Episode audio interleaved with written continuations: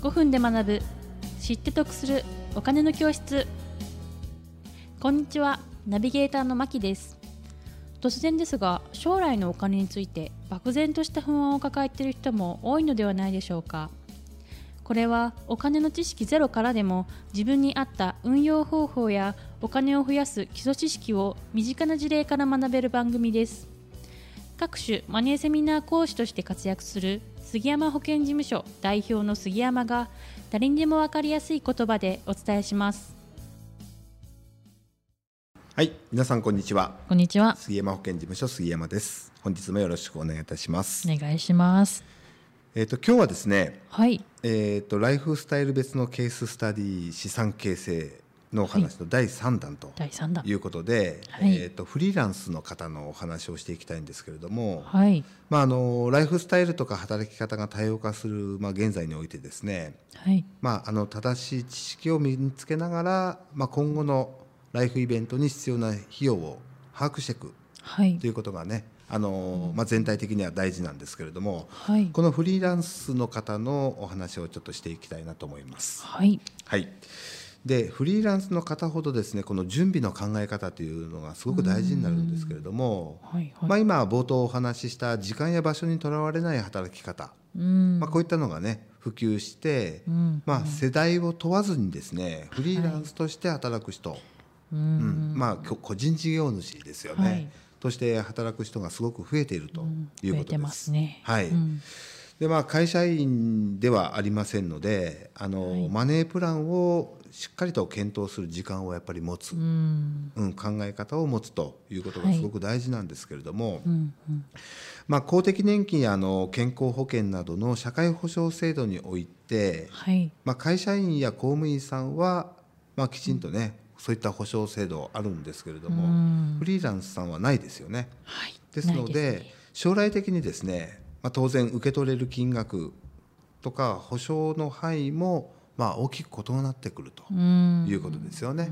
うんうんそうですね。はい、でフリーランスの方が資産形成のために利用できる、まあ、はい。公的なあの制度っていろいろあるんですけれども、はい。まず第一番はですねあの国民年金基金ですね。はい。まあ、これはあの国民年金基金に加入して掛け金を支払ってはい。支払った金額に応じて年金を増やせる制度とうん。いうことですよね。まあ、サラリーマンの方はあの国民年金とあと厚生年金という形、ね2階建てになってますので、うんうんうん。いいんですけど、はい。あのフリーランスの方は個人事業主なんで、はい。国民年金しかないですよね。うん。まあ、そこに自分で2階建てを作るという、まあ、こういったイメージですね。はい。まあ、あともう一つの方法としては、はい。あのまあ、イデコですね。ああいでこはい、うん。うん、まあ3階建てっていう考え方でね、うん。あのね。見る方もいらっしゃるんですけれども、まあイデコをまあ上手に使っていきたいということです。はいこの公的年金に上乗せして自分で年金を用意する、はい。うん、いわゆる自分年金作りとういうんことをこのフリーランスの方はきちんと考えていきうたい。ん。なるほど。はい、この国民年金基金とイデコ、まあ、合わせてですね月6万8000円までは掛け金を拠出できる。うん。で、まあ、これを利用しているということですよね。まあ、あともう一つはですね、えー小規模企業の経営者または役員、うん。まあ、あの僕なんかもそうなんですけども、はい。あの小規模企業の経営者ということなんですけれども、まあ、あのこういったと役員の方とかあとは個人事業主の方ですね。フリーランスの方うんがうん自らの退職金を用意するための制度、はい。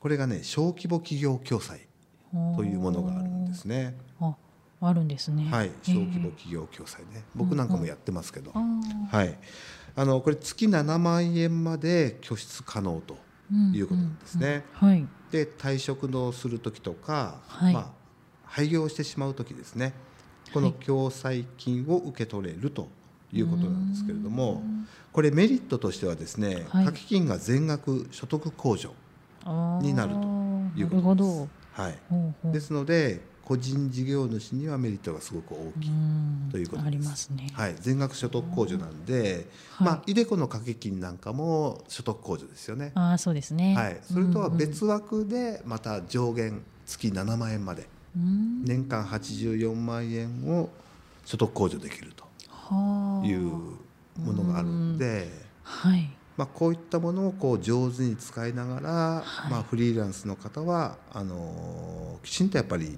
あの将来のお金に対してね、うんうん、考えていく。